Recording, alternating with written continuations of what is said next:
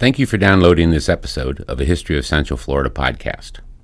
This is the podcast where we explore Central Florida's history through the artifacts found in local area museums and historical societies. This is the series brought to you by Riches, the regional initiative to collect the histories, experiences, and stories of Central Florida and the Orange County Regional History Center.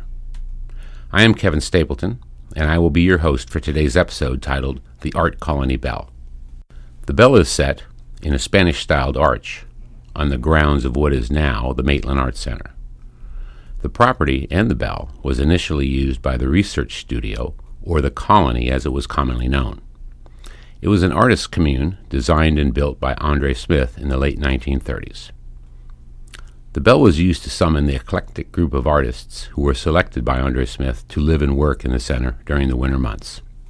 The colony was a project begun by Smith but supported by local philanthropists. Mary Curtis Bok, the founder of Ladies' Home Journal, who along with her husband created the Bok Tower Gardens in Lake Wales, Florida, was an early supporter of Smith and the colony. Another early supporter was Annie Russell, the famous stage actress who had made Winter Park her home by this time and helped build the Rollins College Theater named in her honor. Smith, Bok, and Russell are all immortalized on the bell.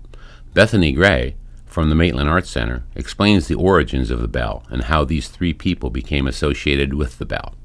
Mary Curtis Bok, who we generally know associated with the Bok Tower Gardens, was the uh, woman who funded Andre Smith in creating his vision here at the Maitland Arts Center, which is originally called the Research Studio. Um, there are several bells, obviously, at the Bok Tower Garden, so Mary had her own connection. Um, this bell was made in England for her to her specifications and was um, installed for the opening ceremonies here at the research studio on the 1st of January in 1937. There are three sets of initials on the bell Mary Bok, Annie Russell, and Andre Smith. And the initials are in Andre Smith's handwriting. Mary had them cast into the bell with, with Andre's designs. The bell was designed by Andre Smith, financed by Mary Curtis Bok, and cast by John Taylor and Company of Loughborough, England in 1937. Bethany Gray discusses the purpose of the bell. Well, originally, um, the bell was to be rung for uh, calling the artist to common meals or anytime there was going to be a meeting in the courtyard. Andre was an extremely private person. He didn't spend a lot of one on one time with the Bok Fellows, but he did occasionally want to collect them all together, and the bell was a signal for people to gather in the courtyard. These communal gatherings would include Smith as well as Attilio Duke Banca, a friend of Smith and a caretaker at the colony. Richard Colvin from the Lake Eustis Museum of Art describes the scene surrounding these frequent events and who might be involved in these regular rituals.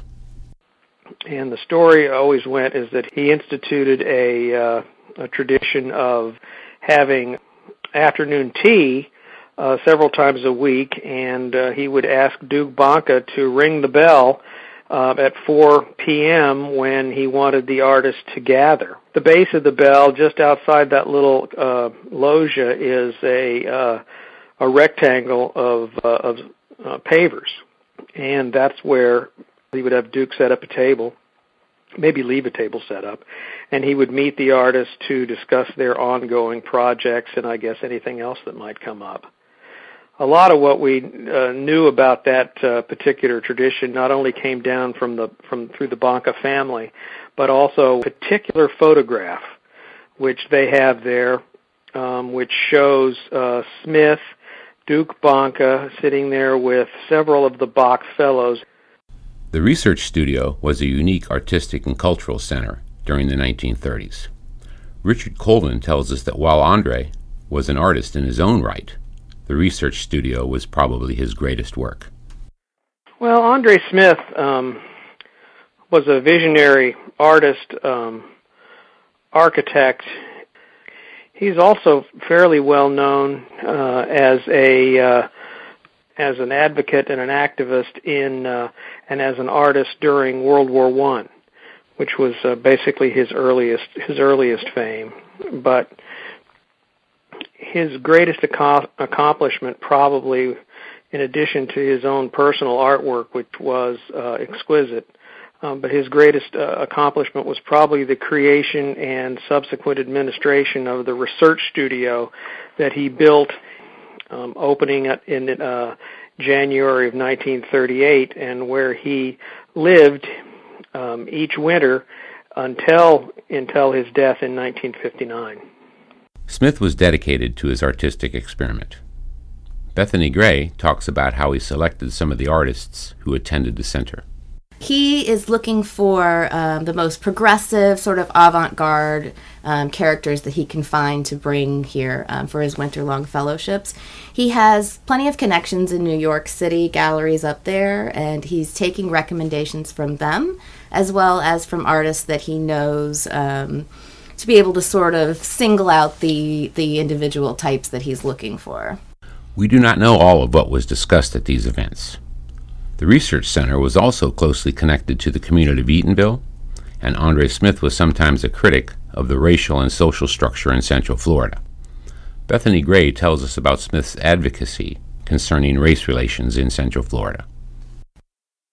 He um, found the community at Eatonville just to be an inspiring and uh, lively, colorful community. Um, he actually wrote uh, several articles about contrast between the two communities on either side of the tracks, as you would put it, um, in the Winter Park topics. And some of them are somewhat scathing.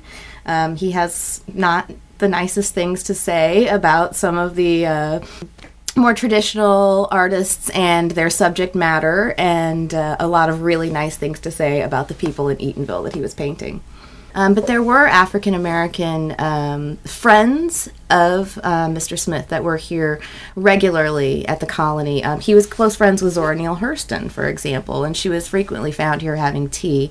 And he spent a lot of time in Eatonville as well. He was familiar with um, you know many of the people over there. He enjoyed painting them.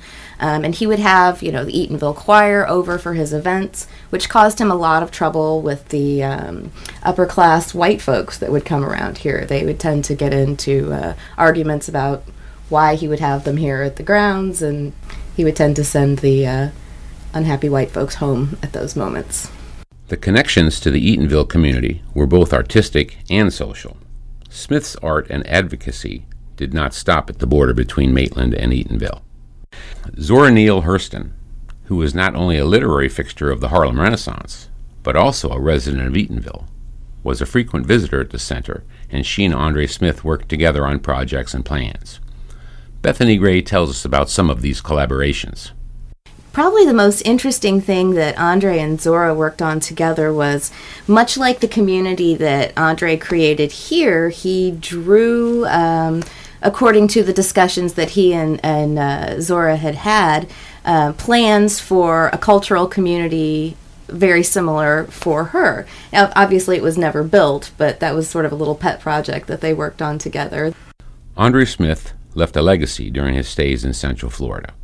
Richard Colvin speaks to that legacy.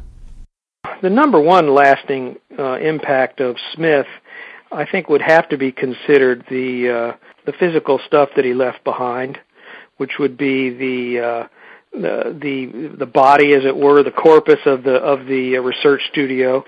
Um, now the now the Maitland Art Center. Um, it may be his greatest work of art because it's it's just covered with uh, with his sculpture and his his the whole thing was his design.